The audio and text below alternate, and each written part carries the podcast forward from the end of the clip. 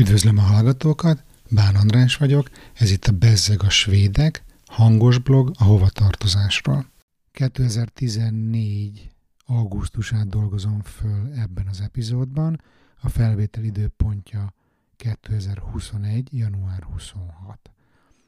Csak annyit a jegyzőkönyv kedvéért szeretnék megjegyezni, hogy 2014. júliusában nulla bejegyzés volt a blogon, Pesten voltunk nyaralni, és az első bejegyzés is ennek kapcsán született. Az a címe, Viszlát Budapest. Nagyon sokszor felkavart érzelmileg és agyilag ez a vizit. Két év élek Stockholmban, s valószínűleg ütött a fordított kultúrsok, plusz nem tudtam még elengedni magam, mint egy turiszt, hanem párhuzamos valóságként néztem az itteni helyzetet. Nyilván dolgozik még a kognitív diszonancia is ezerrel, de ennyire még sosem szomorított el a város, amiben felnőttem, ami formált, és benne az emberek, akiket értek, de nem értek meg. Én változtam ennyit? Vagy az itthoni helyzet? Még elemeznem kell a dolgokat. Aztán itt megszólítom a külföldre szakadt olvasókat, most hallgatókat. Nektek hogyan ment az elszakadás folyamata? Normál-e, hogy az első két évben nem volt honvágyam? És a mostani trip után szerintem még egy jó darabig nem is lesz. Nagyon érdekes ezt látni, mert nem emlékszem, hogy miért volt ennyire rossz ez a nyár. Próbáltam visszaolvasgatni a naplomba, de az csak 2015. decemberre óta írom, úgyhogy nem derült ki. Nézegettem a naptáramba is, hogy mi történt, de egy-két baráti, meg családi találkozón kívül semmi érdekeset nem láttam a naptárban. Nem tudom, mi volt ez, tényleg nem tudom. Na mindegy, haladjunk. A következő bejegyzés címe Nyári zárvatartás. A kezdeti kultúrsok kellemes felfedezése volt, amikor megtapasztaltam, hogy Svédországban senki nem dolgozik júliusban. A harmadik itteni nyaramon már rezzenéstelen arccal vettem ki három hét szabadságot, de persze ezzel még mindig csak az átlag svédek mögött kullogok, mert nem ritka a négy-öt hét egyben. A szomszédunk már azért elég extrém, hogy hét hetet vett ki egy húzamban, de simán sikerült megszerveznie. A szervezésen sok minden múlik. Például az irodaházat karbantartó brigád bezárt minden második vécét, hogy kevesebbet kelljen takarítani, így kisebb létszámmal is tudják üzemeltetni az épületet. Ezen azért egy picit felhúztam a szemöldököm, bár miután a lakhelyemen lévő bankfiók is teljesen bezárt júliusban, nincs mind nagyon meglepődni. Egyébként azt hiszem jövőre megpróbálom kicselezni a rendszert. Hogy mégis hogyan? Nos, idén csodálatos időjárás van Svédországban, éppen tegnap dőlt meg a melegrekord, 34,4 Celsius fokot mértek, úgyhogy minden körülmény ideális arra, hogy az ember helyben is jól érezze magát.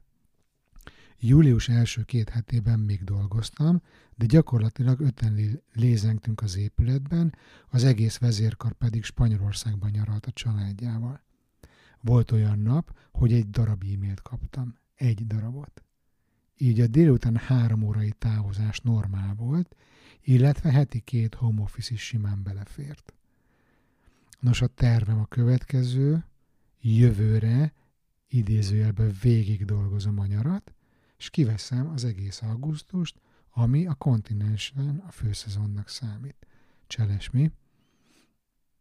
Na hát ezt természetesen sose tudtam megcsinálni, főleg, hogy ugye amióta a gyerekünk iskolásnak is július második felében már suli van, nem véletlen, hogy, hogy mindenki júliusban megy szabadságba Svédországban, meg az is biztossá vált számomra, hogy, hogy mivel nem vagyok idevalósi, és hiányzik a hazám, a családom, a barátaim, minden nyaralást, vagy legalábbis a nyaralások nagy részét azt Magyarországon fogom tölteni, ami egy picit így bekorlátozza az embernek a lehetőségeit utazás szempontból, plusz nem tudjuk megtapasztalni azt, hogy tényleg mennyire gyönyörű Svédország nyáron, mert egyszerűen nem vagyunk itt, hogy utazgassunk, pedig azt, azt is jó lenne egyszer.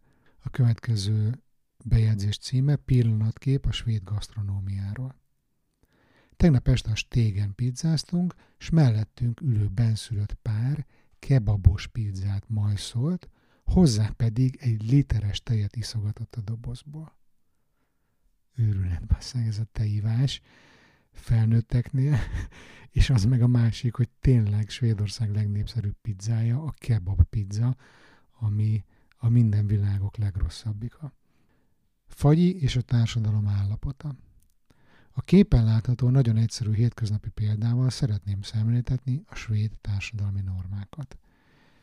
Itt két pohárban két-két gombóc lakrisz fagyi van lefotózva.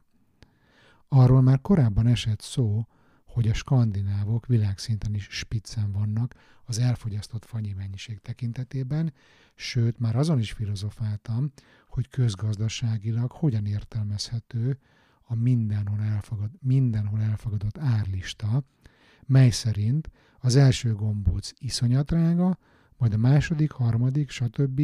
Aránylag sokkal olcsóbb. Nos, vegyünk két egységnyi svédet.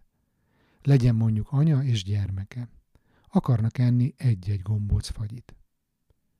Itt van egy árlista lefotózva, úgy van, hogy egy gombóc fagyi 24 korona, kettő gombóc 29, 3 34. Amint azt a ábrán láthattuk, mind a ketten kérnek egyet-egyet, és fizetnek 48 koronát.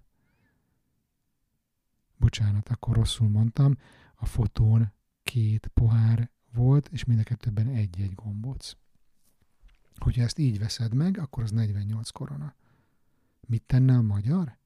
Kérne egyben két gombócot, és elosztaná.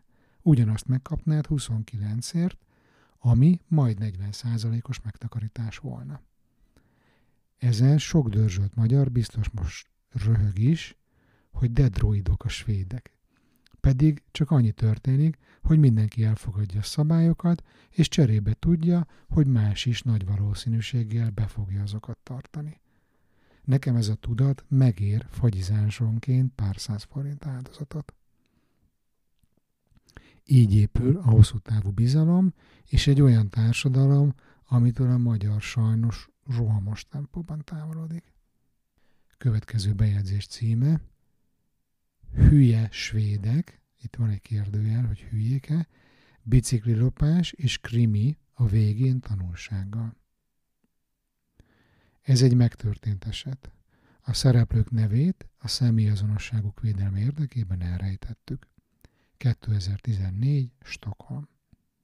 A szomszédunk viszonylag drága és hőnszeretett kerékpárját ellopták a lelakatolt garázsajtó zárója dolog ellen elkövetett erőszakkal még június elején. Igen, sajnos már semmi nem olyan jó, mint régen, és itt is lopják a bringákat. Főhősünk felhívta a biztosítót, akik szépen kártérítették, s ő vett hamar egy még jobb biciklit, mivel minden nap azzal jár munkába. Teltek múltak a hetek, egyszer csak meglátta az ellopott gépét a bloketen egy hirdetésben. Ez ilyen apró hirdetésű weblap. Volt vér a pucájában, és éppen az éves 7 hét szabadságát töltötte, úgyhogy belefért neki kiugrani a külvárosba, hogy élőben szembesüljön az esetleges tettessel vagy orgaznával. A helyszínen teljes mértékben megbizonyos, megbizonyosodott arról, hogy ez tényleg az övé volt, majd elővezette az eladónak a bicikli előéletét. Megkérdezte, hogy most mi legyen. A csávó jobb reakció hiány verés és térítésmentesen visszaadta neki a jogos tulajdonát. Hogy mi ebben a sztoriban a különleges? Nem sok. A csattanó most következik. A szomszédunk holnap felhívja a biztosítót, hogy tisztázza, mi a teendő ilyenkor a már felvett kártérítéssel. Ha valaki valaha csodálkozna, hogy miért működik ez az ország, akkor szerintem ezt a mesét el lehet sütni példának. Én még picit emészgettem a hallottakat. Köszönöm a figyelmet, és tudjátok, Facebook csoport, feliratkozás, megosztás, iTunes értékelés, meg a szokásos dolgok. Sziasztok!